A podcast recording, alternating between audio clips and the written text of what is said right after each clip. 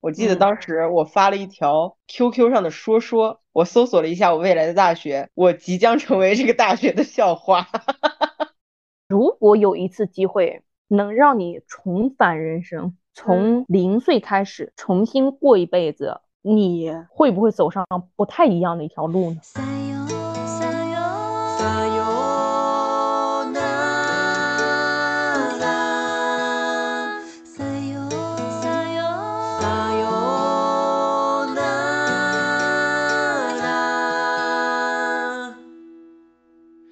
？Hello，大家好，欢迎来到废话大师，我是老梁，我是熊，咱好久没有 录一期了，就每当这个时候就特别的犹豫，正好完成了我今年的一件大事，送走了一波高三的学生。浙江的高考有四天，浙江是一直这样吗？还是这几年才是这种形式？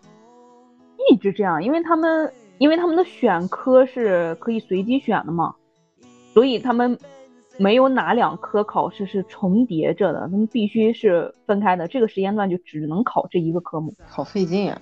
对，所以对啊，就十来门嘛。遥想我们高考已经过去了十一年，咱们的高考过了十一年了。嗯，天呐，而你也已经送走了第二批高考的学生。对，今年带高考生的时候，他们就讲。老师你多大？虽然我很不想提这个事情，但是他们比我小一轮儿。碰见同属相的人还是比较亲切的吧？应该是吧。今年带下来，虽然带的途中也是比较辛苦，但是其实欢乐也是比较多的，可能心态比较比较稳一点。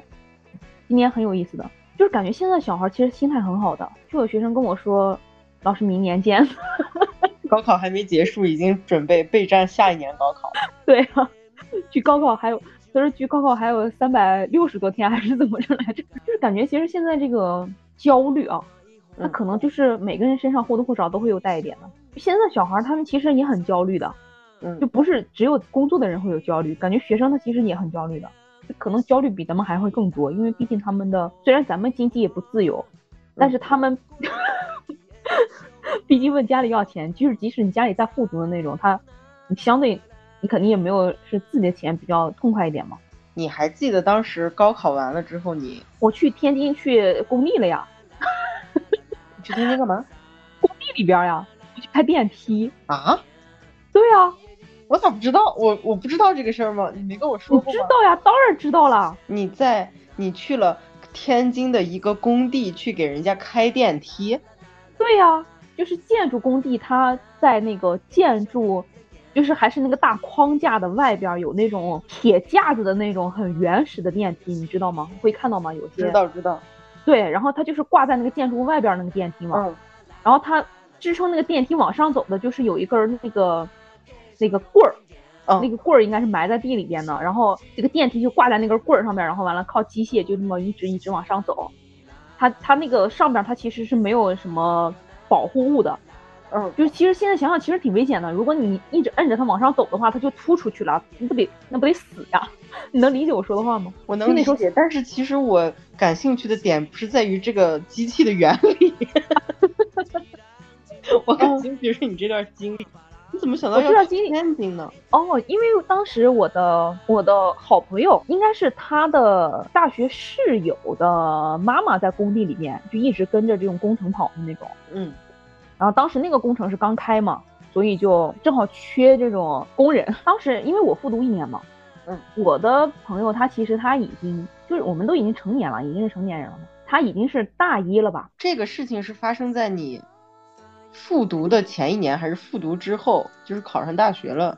对啊，考上大学的那一年呀，就复读的那一年的高考完嘛。哦。嗯，还有这样一段经历，那你在里面也是需要戴安全帽的是吧？那个时候好像没有很严格，我们好像没有戴 安全帽。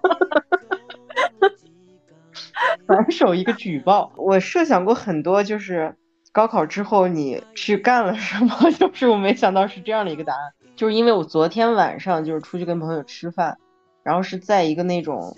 小酒馆，呃，只有我们一桌可能是年纪比较大的人，剩下全部都是高考完之后的学生，就是还挺感慨的，就是感觉大家高考完了之后就会出来玩啊，各种狂欢干嘛的。虽然我当时高考完之后，可能就玩了一天吧，喝醉了，然后从喝醉第二天开始，我就得了那叫什么玫瑰糠疹，本来是皮肤就这个我知道的，你说过的，上大学的时候。对，就是玫瑰糠疹完了之后，我就不能出门见人了啊，然后所以我那个假期前半段在家里面窝着，然后后面就是那个假期。当时我爸爸在那个也是工地上，就是我爸爸的舅舅，他是做工程的，就是什么中铁三局之类的这种。然后他们正好是在我家机场附近又弄了一个工程，然后我爸爸就在那边弄了一个小饭店，弄了一个小超市。所以那个暑假我是在超市和。饭店里面度过的，就是在帮忙，所以咱俩也是有相似之处的，都是在工地里面度过的。所以咱们高中毕业以后就已经是一个合格的、合格的打工人。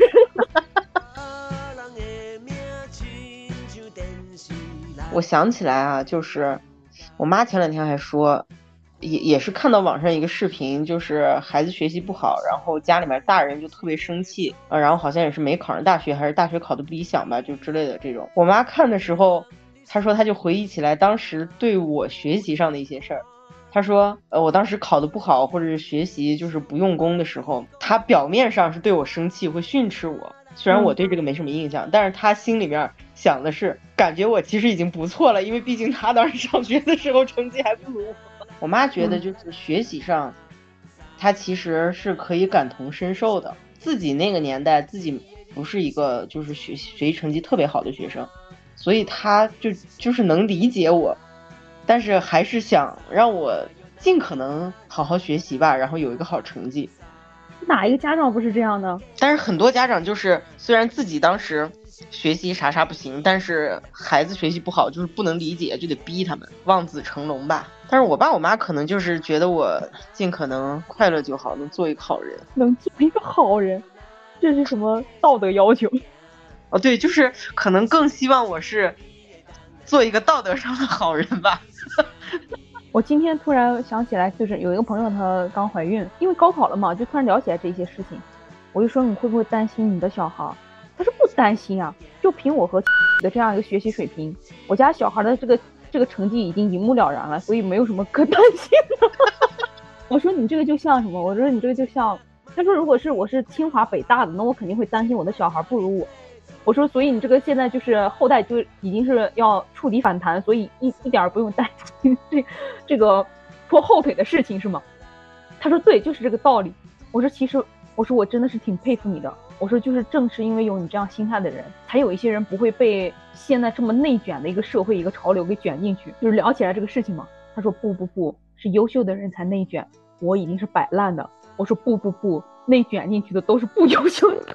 其实优秀的他其实是。压根不需要卷，人家是不觉得是卷的。然后还有一个很有趣的意思，就是有一天看一个热搜还是什么的来着，我不太记得那个原话是什么，就是一个高中生，就是反内卷嘛，他们喊出来一些话，就是你也知道小孩嘛，其实相对愤青一点哈，就是谁年轻的时候没干过这点事儿。然后他喊的什么原话不太记得了，但是大概的意思好像是讲的就是要打倒人上人，就是就是一直就是要。追求人上人，做人上人，所以才会让这个社会这么卷卷起来嘛。我很理解这个意思啊。虽然原话人家说的那个词应该是比我这个要表述的会更好一点。然后就是这样的，就是看了这个热搜以后，我就会觉得很感触。我就我就讲给我我学生听。我带的有一个班级，家庭情况条件是比较好的那种啊。就是我讲出来这个的时候呢，然后有一个学生呢，他反应就相对会激烈一点。当时他就说：“这什么仇富心理呀？”啊，他倒是没有说仇富，他说：“这什么心理啊？就要打倒。”牛逼的人吗？我当时我就说，我说他这个不是叫打倒牛逼的人，他只是讲就是不要再让做那种无谓的去比较呀，就是这种反正卷嘛，他其实就是反内卷的，那可能他的表述不是很准确，但是他的主旨是这样的。后来我就想，我说果然每一个人他所所处的所在的那个呃处境，或者是他所所在的那个家庭背景好，还有各种这种环境不一样，他的想法其实是不一样的。就他为什么会说出来这种话？因为他已经达到那个高度了，所以他就觉着就是怎么我们我们这个好不容易爬到这个阶层的人就要被你们给无缘无故打下来吗？他 其实我觉得他可能会有这种想法。但是后来我就想，其实他这种其实他也是也是担心嘛，是不是怕被给卷下去嘛？我很理解他所在的那个阶层，他能想起来想想出来的这个一这个。这个反应，做出这个反应。其实这个正也是被卷呀，然后所造成的一个不太好的一个影响吧。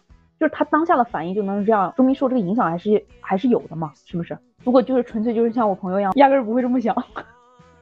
对，好像我也没太受什么内卷影响，就是比较有摆烂心态的人。不管他们卷不卷，我时刻就是保持自己的节奏。其实我觉得内卷这个现象，它是一直存在，只不过是现在才被人放大这么提出来，可能这个现象才会加剧吧，人们才会发现身边特别多的内卷现象。但是其实这个事情是一直存在的。咱们当时的时候，其实咱们没有被卷入到这个里边，或者是咱们的年龄还不到思考这个，还没有到这个高度，所以咱们就不觉得这是内卷。其实想想咱们的一个一个发展吧，它其实就是靠一代卷一代又卷起来的。对呀。只不过原来好像叫什么长江后浪推前浪，嗯，推前浪，它其实就是把前浪卷。但是其实现在有点改变了，就是后浪一代不如一代，它是卷不过前浪的。现在，所以现在才会有更多的这种内卷焦虑啊。就是现在，就是就回到这个上面来了，就是很多小孩他们就觉得他们一辈子都达不到自己父母那个高度了。就是你看他们上学投入了这么多钱，他们回头工作，就甚至有的父母。就是其实这个想法，就每一个父母，不管你家里家境怎么样，我觉得所有的父母他都有个共共通点，就是你自己的小孩，你要稳定，你不管挣多挣少，你要稳定。我有一个学生，他的他母亲是这边这个区教育局里边的一个比较那什么的，他母亲对他最大的期望就是让他考编。然后也想也要像他一样回头做一个老师。他因为他母亲从也是一开始也是基层的老师，一步一步升上去的。他本来呢，他他学音乐的嘛，就是他专业也挺好的。然后花那么大价钱投投入，就是其实你学但凡学艺术类的，他其实你可能需要童子功的带点身带点在身上的。他从小就要一年一年的大笔大笔的那种钱的一个投入了。对所以就是这种情况，你看他投的这么多钱，他回头如果真的是去选择做一个老师的话，就是普通的编制里边的老师啊，他不是那种自己有自己其他一些什么，就比如什么培训机构之类的这种可以让他挣外快的这种地方存在的话，那他一辈子他挣的钱可能还没有他妈对他小时候投入的那个一部分的多。所以我就想，就是他们可能这种焦虑比咱们会更多一点吧。他自己也在想。就是我家啊，是现在是住在一个高中的旁边，然后就是每天其实他们上下课铃就是都听得特别清楚，然后包括他们做广播体操什么的。然后这次高考呢，看着他们这些考生进出学校呀，看着他们考完之后就特别感慨，想起咱们那会儿，你还记得吗？就是，呃，咱们两个作为艺术生啊，就是，并且当时咱们就是这种分考场的时候，哎，咱们那会儿怎么叫？就是叫的是艺术生和分大文大理的这种学生是吧？对，两种。然后艺术生的考场是在某一些学校，大文大理的学生呢是在某一些学校，是这样吧？我记得特别清楚的就是我在去考场的路上，经过一些大文大理的考点的时候，学生的状态就是正常普通的衣服。但是我记得就是当时我到了那个艺术生的考点的时候，好家伙，大家好像就是已经已经考完了。艺术生们都已经放飞自我了，都不知道他们什么时候就是染的头发、烫的头发，反正发型已经不一样了，并且穿上自己很靓丽的各种奇装异服，就是那个差别特别的明显。我记得当时我觉得这个现象特别好玩，就是变成了我记忆里面一个深深的烙印。对于高考这个，刚高考完回去好像就是有一个估分的这么一个时候吧。啊，说来搞笑，咱们那时候是估分的填志填志愿的是吧？对。现在是人家分数出来填志愿，直接就走的那种。什么时候改的？好像咱们高考完没多久就改了。是现其实这样来说的话，现在这种比较好，就是基本上是公平点嘛，因为都有大学可以上。对啊，因为你估分的话，你很多人他估不准的嘛。嗯。很多都是碰的，因为有些人他他考的低了，然后完了，但是比较有自信，结果那个学校没有招满，就把这个低分的给招进去了。你当时估分和你自己真实。的分数差得多吗？差不多，我也是差了一分。我倒是没有那么精准，反正就十分上下的那种啊。我记得就是我妈他们后来跟我说啊，就是全家人其实都没有觉得我能考上大学，然后并且就是也不敢问我，他们已经做好了我肯定考不上大学的准备，嗯，就觉得我心情肯定特别低落。就也算了，就是在这在这个事情上在压力我了，然后就还是想让我先消停两天，过一个愉快的暑假，等分数出来了以后再怎么安慰我，他们就已经基本上就已经做好了这样的准备，但没想到我考上了，并且和我估的分差了一分，他们当时都觉得我估高了，嗯，但其实我的分数呢，我。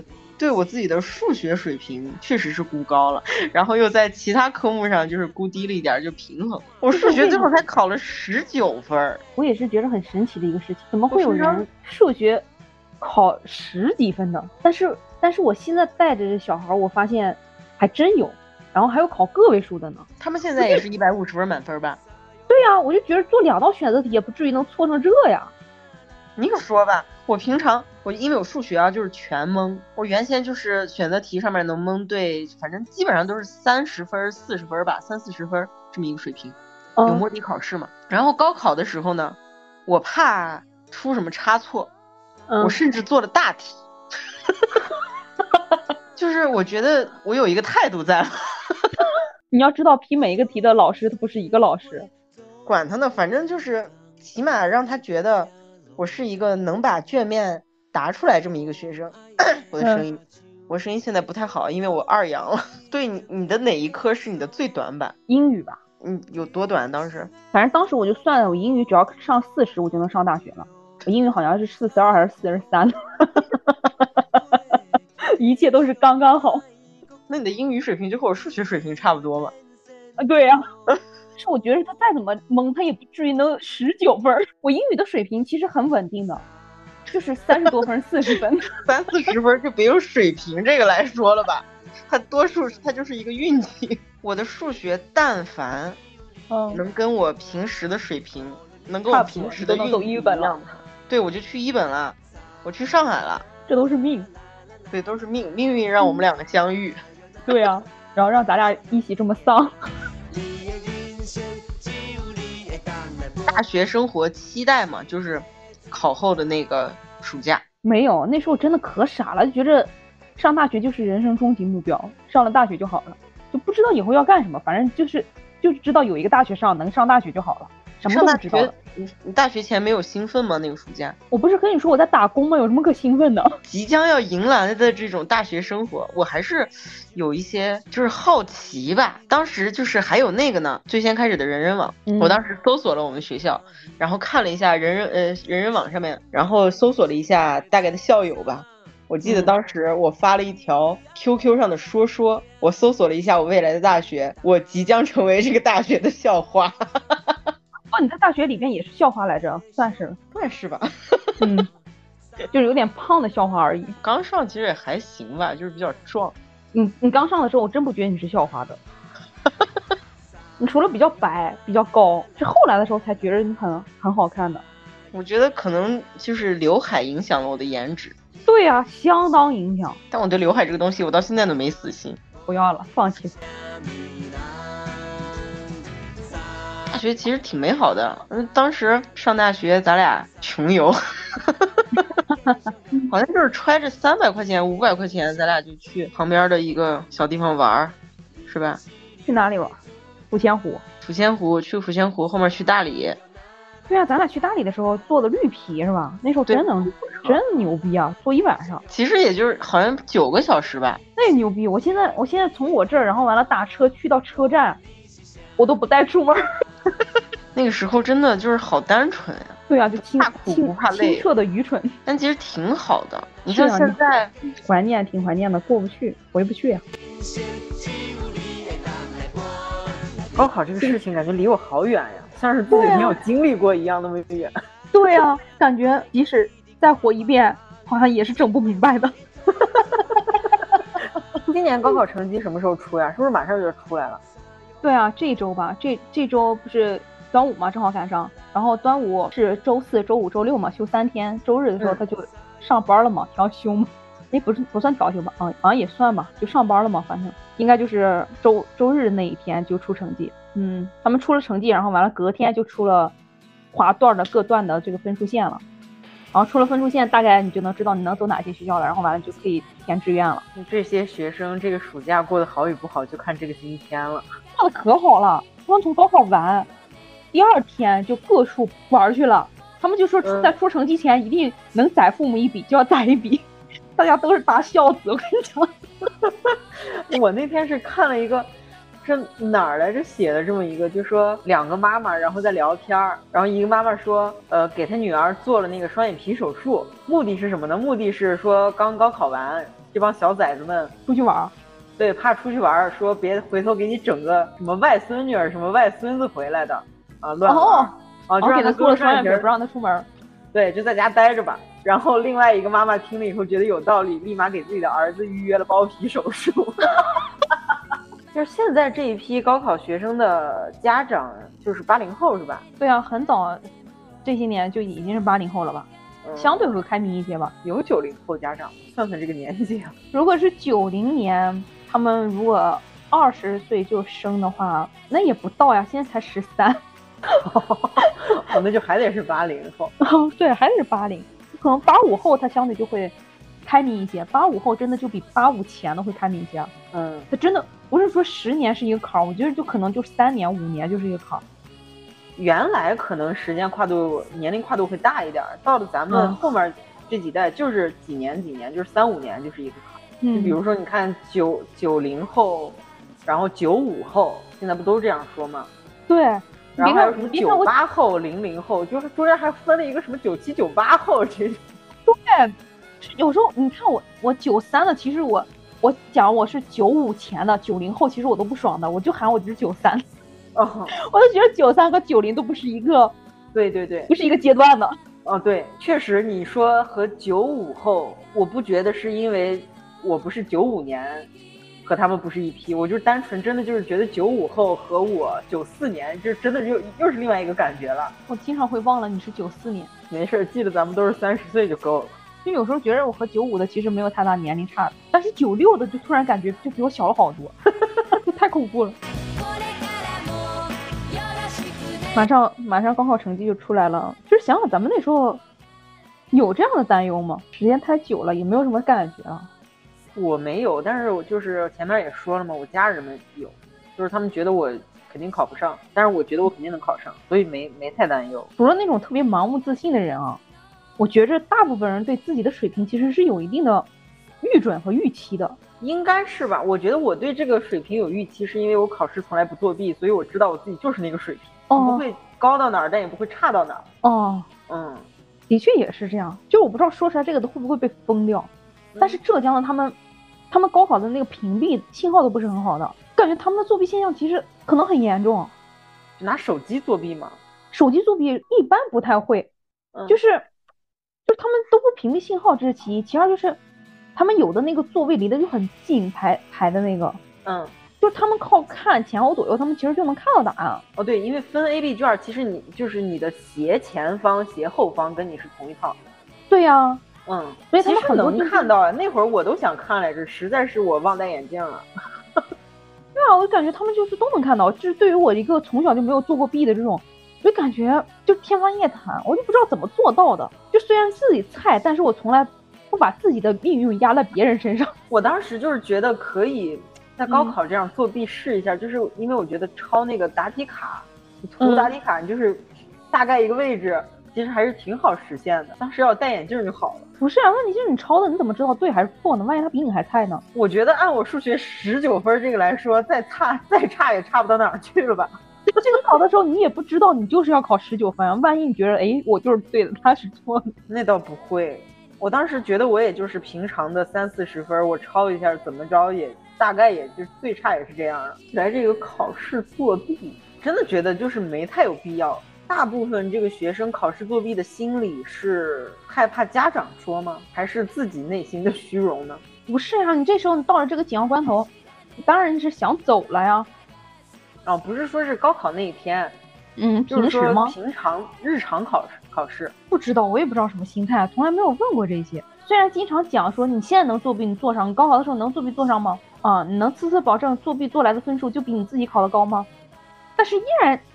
去说服不了他们要要作弊啊，该做还是会做。我反而是觉得，就是你平常你别作弊，你这样会让自己对自己的成绩有一个清晰的认知。那么平常不作弊，你高考就更不敢作弊了。万一你真的就是抄的还不如你，哦，也是。反正就平常都作弊的话，反正就摆烂了，一切都交托给别人了。就是除非你就是跟我一样啊，就是这个已经你自己的水平低到不能再低了。嗯，你可以高考的时候，你适当的借鉴一下 其他同学的答案呀，这种 没准会给你一点惊喜。因为确实啊，高考老师那个时候就经常在说，嗯，差几分就是可能它就是另外一种结果，真的是我再高个十分就不一样了。十分你想想是不是就一道选择题还是两道选择题啊？数学的话，数学应该是两道。啊，嗯。两道选择题啊，真的是上天的安排。你 就不要想了。如果你有一次重新来过的机会，我一定要戴上我的眼镜。所以还是不打算靠自己，还是瞄别人的良言是吗？因为现在就是因为我知道会怎么发展了嘛，所以我知道我只差那十分，只差那十分的话，但不是啊，你现在不是差那十分了。你现在是差那三百多分，因为你现在是从零开始，你重你重来一次，你就全部都重新从零开始的。哦，你以为只超这十分就可以了吗？重新来一次，我觉得我可能还是会选择，还是会过一个更不一样的，就是有一个更不一样的选择吧。你还会学画画吗？不会，我会学音乐。但是音乐很耗钱呀，你要你要考虑一下实际情况呀。声乐，声乐。音乐也很贵的，一节课可贵了。咱们那个时候还好，就是我身边同期学音乐的这些还好，但是具体后期可能还是会投入一些吧。就是不管什么时间，他学艺术里边相对来讲还是，啊，除了体育啊，就纯粹靠自己体力的那种，相对还是美术是最便宜的。不管什么时间，他与同期相比较，最便宜的还是美术。那学体育算了，没钱。你都重来一次了，你就又过了一个迫不得已的。我觉得我还是会学音乐。你都重来一次了，我还不来点不一样的？你不要以你三十的心境去考虑你十几岁境遇的这个，你去想当然。你如果你带入到当时那个环环境里边，如果你家庭他没有这一部分的支出的能力条件，嗯啊，然后你当时你到时候你就还是会会考虑多方因素，你还是会放弃的。就他们说，你很多时候你觉得你重来一次，你就是好像可以感觉 可以做很多事情了。就特别是最离谱的，就是他们说你记住什么彩票的号呀，什么什么的这种东西，它其实真的就是妄想。你回到如果真的有机会回到当时，你不要说你，你就算就算你平时你连背一句古诗的这个能力记忆你都没有，你怎么能记得住彩票的号码？你还回到过去，你去记彩票的号码，你甚至都可能都不知道到底是哪一家的彩票。嗯，因为我我是有什么想法呢？因为我觉得我学过一次美术了，我觉得我在美术方面的造诣呢，就是已经顶不能用很差来形容自己，但是确实我在这方面没有什么没有什么突出的天赋了。嗯，但是那时候学美术，纯粹就是为了走个大学而已啊！我从来没说在这方面有什么作为。我不是呀，啊，我是有目的学的呀。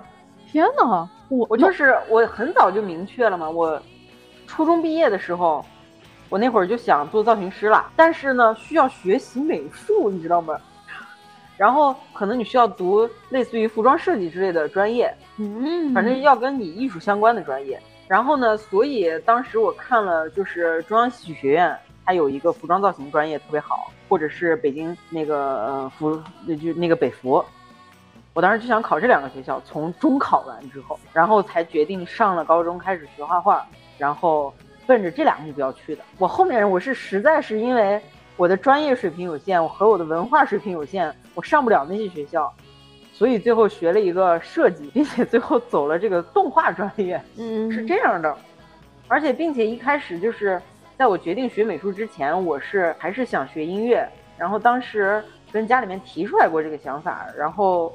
我爸说以后不好找工作，因为你成为一个歌星的几率太小了。哦，嗯，然后所以这样呢，我就就是走上另外一条，就是我当时是有自己比较明确的两条这种想以后走的路是这样这样来的，所以我就想试一试另一条。那其实如果你如果你走音乐的话，说不定你虽然走不了音乐，但是靠你的这个外在条件，你也对我就是因为这个还是。他会有一些长大了的综合考虑，嗯。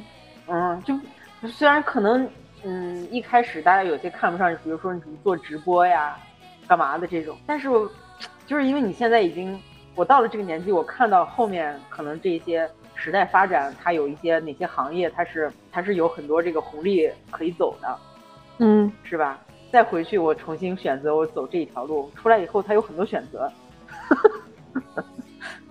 你你是看了那个重启人生是吧？对啊，看了。嗯，就是就是你你有没有你有没有考虑过？就是其实咱们国咱们也有拍一些，比如回到过去之类的一些电影啊，或者是电视剧什么之类的这种，但是大部分都是看一个爽，爽在哪儿呢？就是他个人的私欲得到了满足。但是你看你看重启人生里面，最后的高度拔得多高？对，其实他也算是私欲，因为毕竟是自己朋友嘛，是吧？但是他不单单是自己个人的，是吧？对，虽然反正就感觉就是挺温馨的。我也是没想到，就是后面那个剧情会一步步发展成那样。因为这个女主她前两次重来，这个人生的重来，她都是她自己。那不是前两次，她一直到第四轮她才知道的呀。啊，到了第四轮才知道的是吗？对呀，所以她前四轮吧，算是他其实都是为了自己活的。你想想，他第一轮回去以后，他就是他第一次。重新开始，他就开始好好学习了吗？没有，是这样的，就这个，其实这个我感觉他真的特别现实，其实挺逗的。这么想想，好像很符合。我看完这个剧好像也有几个月了，就有点忘了。他第一轮，他他就是自己本身活着的时候，他是在一个就是就相当于公职吧，是一种就是在那种柜台，然后完了处理一些这种事务的，好像就类似于公务员、事务员这种嘛。然后就是他就觉得每天接这种投诉或者是。比较难为他的这种这种来办事情的这些人的话，他也觉得特别麻烦嘛。然后死了之后呢，但是就应对那些事情都他积攒的就叫什么，就好像叫啊积攒的阴德，嗯不够，他下一辈子转换成人嘛。哦，对，他就各种怎么做好事儿啊，什么很多东西。对啊，所以第二轮的时候，他所有的活法，他都是为了他从来没有说我要好好学习啊，我要怎么怎么样。他其实就是为了攒点阴德，然后完了下辈子好投胎啊，成一个人 成人而已。然后第二轮他也是，你看他和他朋友的关系就也是挺好的嘛，是吧？嗯。学习虽然相对也是比较努力一点的，但是他就说差距还是太大了嘛。嗯。啊，就还是赶不上。就是他就说以为自己存活一次的话肯定会很牛逼，但其实并没有。但是比第一轮他本来活的那一辈子肯定会好很多嘛。嗯，啊，第二轮的时候他是去了考上了医学院，但是不是正儿八经医生的那种。嗯，啊，他就是好像是去了什么就抓药的，嗯，就是具备一点那种医学知识就可以的这种。嗯，啊，然后他就去了个药店。那个时候他发现了他爷爷吃药的那个冲突，就是他这这两种药不能一起吃，然后最后对，啊，然后就相当于又又又做了一件好事嘛，又相当于又积了一些德。然后完了，再死了之后再去投的时候呢，还是不够格嘛。嗯。然后又来了第三轮。嗯。第三轮的时候，这时候呢，他就想自己就彻底放飞自我，就想活自己了。这时候。嗯。啊，就是好学习好不好就无所谓了。他现在就这样就放已经放开了，就说做一些好事，把自己的阴德给攒出来就可以了。当时就是这样想的，很纯粹嘛。啊。然后完了，第三轮不就选了自己喜欢的职业，去了电视台。嗯。啊。当制作人。嗯。对啊。然后结果还没有看到自己自己编的第一部剧，这个播出，他刚要播出，他就被车撞死了吗？但是我特别喜欢他这一遍的人生，就是在电视台的这一遍，对，就活得很自我，是吧？一切的什么什么事情都不用考虑的这种，嗯，啊，就是又按部就班，又不按部就班，就是知道到什么节点了自己应该去做什么事儿，其他时间都一直活得特别自我，按自己的喜好去做就可以了。结果就又死了之后，这不又开始第四轮？第四轮他就他突然就想开了，他说要做一些有成就的事情。他说那就来一票大的，因为第三轮死了以后他还是不够，做了这么多事情他还是不够，这个可以下下辈子投投胎成人。对，他就说那就好好学习，然后完了做一个什么特别突出的那种成就，可以救很多人的那种情况下，然后完了说不定就能攒够阴德，然后下面就可以投生去转成人。所以他才有发愤图强，然后完了要学医。然后完了要做一些研究，然后研究出来什么东西能救很多很多人的话，然后完了他想着怎么样。然后从第四轮的时候，他开始和他的朋友慢慢开始疏远了嘛。嗯，啊，然后就就有了隔阂了。其实他不是故意的去疏远的嘛，结果这时候比他早死一轮的那个人，然后完了就和他，对，然后完了就两个人就对上了。对他们就通过一些暗号什么之类的，然后完了就突然就对上。但是他们对上其实都是这个女的，她工作很多年之后了。她朋友就问她说：“你第几轮了？”然后他就特别震惊，第几轮？我当时看到这一段的时候，我就突然想到了你。对啊，是吧？就是总会不禁的想一些，就是这种你会不会也是这样的？对啊，我就有一些不切实际的幻想。但是其实就是他们为了友情，为了挽救朋友的性命，就真的他们拿自己的一生。不是一生，是好几生，然后就一直在在为朋友，就就是挽救朋友的这个结局，然后做努力。我真的觉得好感动呀！对啊，就是他的第五轮，他朋友已经第六轮了。他们俩真的从从上小学就碰上的嘛？他们是？对啊，然后碰上之后，幼幼稚园的时候是不在一块儿的。从小学一碰上以后，他俩暗号一对上以后，他们俩就开始每天抱团儿，就只有一件事情，就是学习。他们从小学然后锻炼身体，身体素质也要好，学习也要好。对，就是为了当上飞行员。他们从小学就要去学，不过他们已经，他们他们到那个时候，他们已经已经算年龄，就说自己一百多岁了吗？嗯，之前的知识储备也都有。对啊，然后完了，他们就是从那儿开始，从那儿从那儿开始学嘛。所以我就觉着，其实你想一下，如果咱们有重开一次人生的机会，其实他不会有很多成就的。嗯，因为你现在你浑浑噩噩回到这么些年，你再重新来的话，它其实真的就是重新来，它不是你现在那个积攒，而真的是从零开始的。嗯，但是你那个时候你就开始有转变，你就开始透彻了。你要有才开始标。对啊，你才会你才开始有积攒，然后完了慢慢你才你才要以那个为一个奠基，你才一步一步往前走的。对，就是你看这个这个电视剧里边女主她是从。第四轮、第五轮才开始的嘛，才正儿八经，其实把以前所有的东西都积累下来。其实我觉得，其实如果真的有这么离谱的事情存在的话，我觉得就任何人，任何人他第二轮的时候也不可能像开挂一样，就是除非你有一个特别明确的目标，真的。对，或者是除非你第一轮的时候这个人就很牛逼，嗯，然后你第二轮活的时候就是牛逼加牛逼了。但如果你就是普通人，你什么都仅仅就是能。有一些这个生存上的一些技能，然后完了能简简单单活下去的话，你重开第二轮的话，你也是简简单单的，只不过可能遇到一些大事的一个决断的时候，你相对比以前没有那么为难而已。但是不代表就是你一路就是会一帆一帆风顺的那种。你这么说啊，我我觉得我想到了一个论点啊，嗯，算是论点吧。它就是你刚才说，你也有可就是可能就是呃，你即使知道了这些，你就是再来一次，你也可能不会特别牛逼。但是，但我觉得也是取决于你对于再来一次你的目的是什么。就比如说另外一个，就还有一个重新来的那个女的，重新来过的那个女的，你记得吗？就是一个平平无奇的女孩，之前跟这个女主他们一个单位的。这个女主的第五轮，她能得益于她和她的好朋友一起驾驶那架那一架飞机，就得益于这个平平无奇的人呀。我感觉他才是最最活得明白的那个人呢。对，就是。他就没有想我要成就什么特别怎么样的事业，我要变成一个什么样的人。他就是想要简单快乐，喜欢这种按部就班的一步一步哦，对对对对对对对。但是其实你没有没有你没有觉得他其实就是最大的一个 bug 吗？你看女主，嗯，就是每个人他可以再投生成人的机会，他是不不一样的嘛。但是那个，嗯，你去投胎的时候，你对接的那个人，他他说。你是你不能知道你到底一共有多少次机会可以再投胎成人，再再重新过一遍你的人生吗？是吧？嗯，对。这个女主她也是最后第第五轮的时候，然后完了这个人才跟她说你这是最后一次了。但是你想想她那个同事，她都十几轮了，对啊，她怎么那么牛逼？她能一直都待着？可想她肯定也是干了很多不为人知的不知道什么大事的呀。就比如就比如这一次的这个飞机，就这个驾驶是不是？嗯，然后完了救了那么多人的性命，就感觉他默默中他可能也是做了这么多事情的，他只不过就是想稳定下来，就是混在人群中不显眼啊，就有点类似于《天龙八部》里面扫地僧的感觉，是吧？其实第一部的时候看他就是第一轮、第二轮，呃，第一轮吧，第二轮就没有他了，然后后来再加上后来看他的话，就是女主又和他碰面的那时候，就看他就觉着坏人。就就是这么个印象，就我都感，我就我都害怕他憋着坏的那种。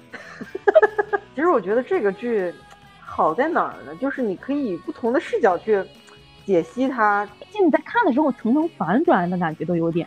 对，啊，并且就是你把它套入自己的人生跟生活里，其实一样，就和你刚才说的这个平平无奇的这个女的，嗯，她可能也做过就是很多大事儿或者什么之类的，只不过因为我们在看的这部剧，这个视角是给在女主，对呀，嗯，对啊，你可想他都一直他都能一直转成人，一直转成人，就对他来说其实都都无所谓了，是不是？就没就没必要说我下辈子会得非得投成人，就他自己都说了，他说。嗯，我也不在乎我下辈子会不会投成人，我觉得都无所谓的。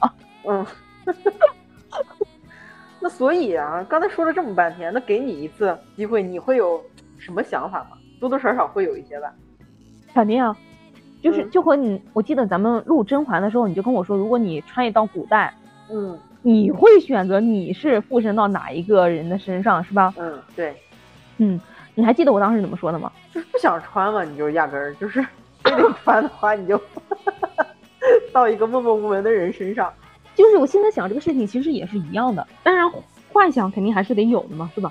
嗯，就是这个，就类似于说，如果你彩票中了多少多少多少钱，然后完了你要怎么去花它，其实一样的道理。如果让我，就是我刚看的时候啊，其实我特别代入，能代入到女主身上。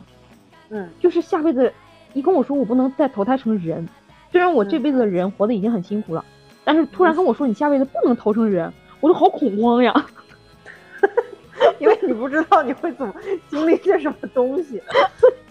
对呀，就是哦，你这么一说，应该也是，就毕竟当人已经当当习惯了，是吧？他他要遇到什么波折，你大概有一个应对的办法了，是吧？嗯，嗯，如果你当其他动物啊或者其他什么东西的话，你不知道会遇到什么样的危危险。但是我记得好像另外有一个人，他看完之后给我的，我不记得是谁了，难道是你吗？他给我的反馈，他就说，如果你下辈子，其实你压根也不知道，就是因为你投胎嘛，你投胎的话和你重过一遍人生是不一样的，因为你的记忆全部就抹零了嘛，你就要重新去活嘛，所以这么一来的话，你你都不带有记忆的，那你投胎成投胎成什么有什么区别吗？反正你都是要过呀，是不是？对，也就无所谓了。对啊，其实也是呀，你你不能做，你不能投胎成人，即使投重新投胎成人，你也是从零开始，你也是从头过呀。嗯，毕竟是没有带着记忆的嘛，是不是？我那天看到一句话啊。就是说，嗯，可能人们就会想自己什么再有一次机会啊，或者再重新来一次怎么样，会做出一些什么惊天动地的大事儿啊，或者说是什么改变历史的一些什么事儿啊。其实，呃，你是做不到的。就像是园丁，他去修剪一些枝桠，他只能去 修剪一些枝桠，但是他不能改变这个植物的品种，是一个道理。就是我说出来，反正大概是这么一个意思。但人家的原话可能不是这样啊，我觉得这个就是其实说的还挺有意思的这个观点。对我也是看到一个类似的话，嗯，他叫什么？他说一个人他不可能同时拥有青春和对青春的感悟。嗯，就是你现在你现在老想着回到过去的话，你要做什么大事情？但是你如果你在当时的那个大背景下，你的心智就是那样的，嗯，你的条件也就是那样的，你做不到比那个更牛逼的一种解决办法。对，其实我感觉咱俩也不知道是因为年纪大了，就现在越来越现实了，都不做梦了。有一个美梦放在这儿，咱俩会想尽办法把它给打破。就是其实也是会做，但是我很清晰的知道我是在做梦。你自己是有安排的，说我现在做个梦。对，长大了嘛。就比如说，再给我一次这么一个机会，因为一开始咱们这个话题的出发点是。我当时在纠结，我高考如果再多十分的话，就还是回到这儿。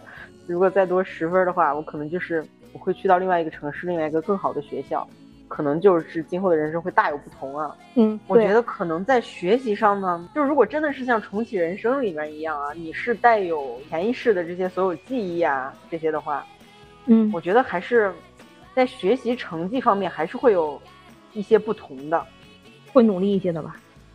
对，就。不，一个是会努力一些，另外一个是什么呢？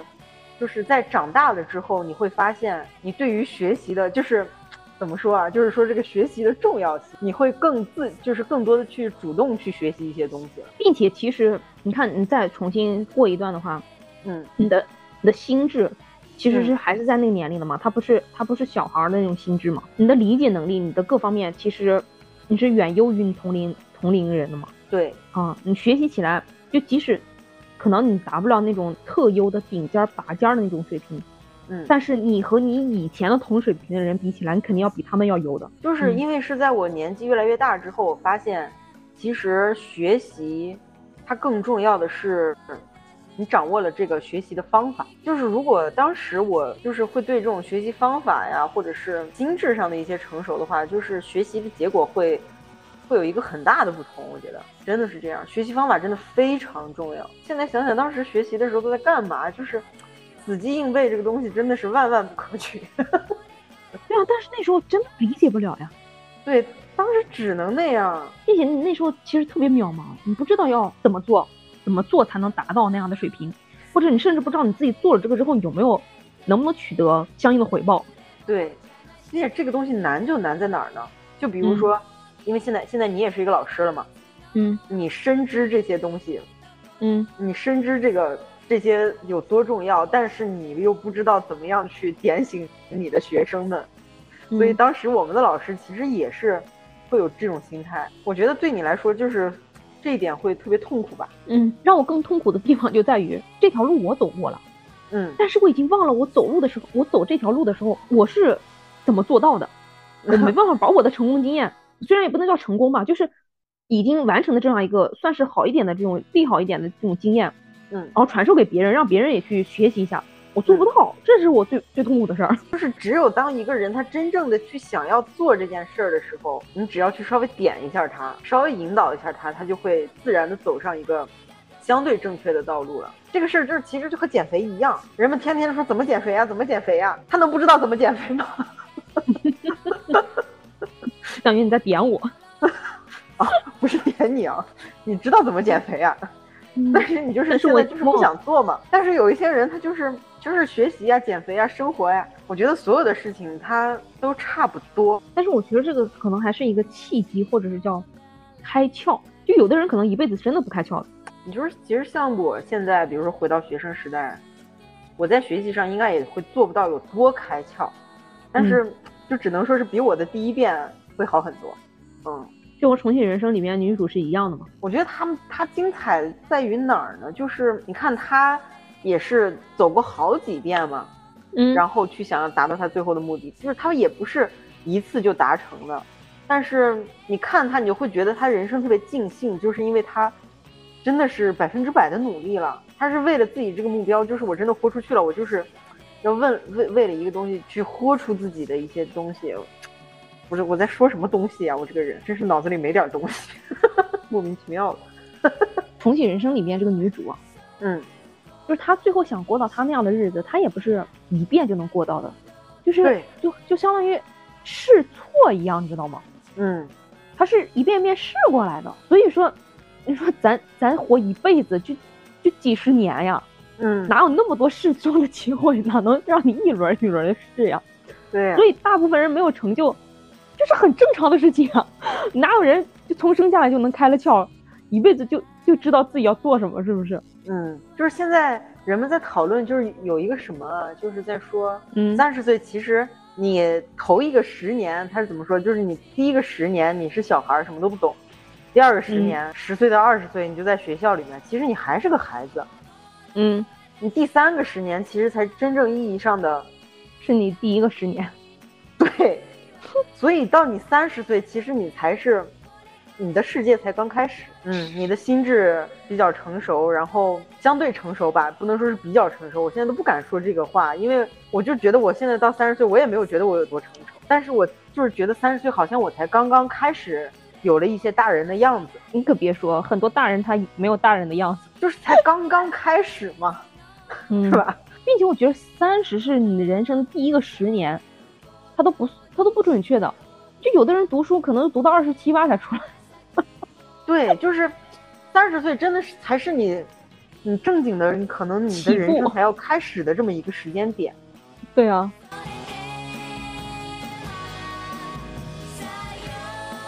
如果有一次机会能让你重返人生，从零岁开始重新过一辈子，你会不会走上不太一样的一条路呢？比如在择业上，在伴侣的选择上呀，在你人生重大节点的一个选择上呀，各种事情，嗯，是吧？就是其实有时候挺喜欢，挺挺挺希望有听咱们的这个 听众的话，可以咱给咱们投稿，一起加入探讨一下，聊一聊什么话题之类的，我觉得挺有意思。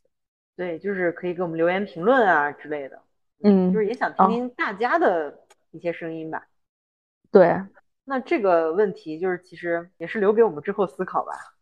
嗯，我觉得可能今天晚上我回家晚上睡觉的时候闭着眼睛，可能就会在想，脑子里面演我的小电影了，重来一遍我要干嘛干嘛干嘛，然后开始清醒的做梦。就是咱们可以，我觉得咱们可以不不那么现实，大胆的想象一下，就比如你中了。不要太多，就比如中了五百万、一千万这个样子。虽然他在大城市都买不了一个房，是不是？然后完了，你会怎么去处理它？就是如果你是一个身家几乎为零的这样一个人，是不是？那突然你天天降五百万、一千万，对你来说很大一笔数额的这么个钱，你会怎么去安排呢？是不是？然后或者是真的给你一次机会啊，然后完了重新活一下的话，你会怎么去安排自己的人生？我觉得咱们可以大胆做梦的去这么畅聊一期。就随便做梦，都做梦了，还不能随便做梦？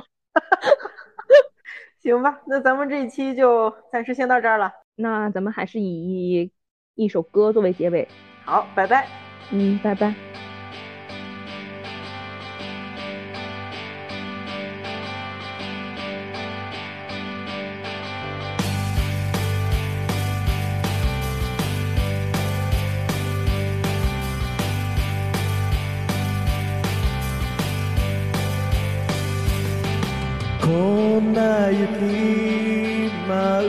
節はいつもすれ違い人混みに紛れても同じ空見てるのに風に吹かれて似たように凍えるのに些細な言い合いもなくてララライララライ同じ時間を生きてなどい。けない素直になれないなら喜びも悲しみも虚しいだ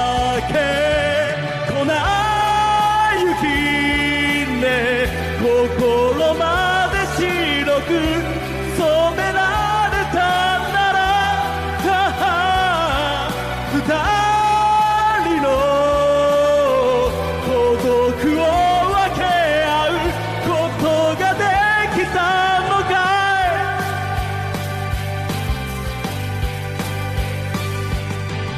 い?僕は君の心に耳を押し当ててその声のする方へスーッと深くまで降りて行きたい。そこでもう一度会おう分かり合いたいなんてもララライララライララライ上辺を撫でて。いたのは僕の方君のかじかんだ手も。握りしめることだけでつながってた。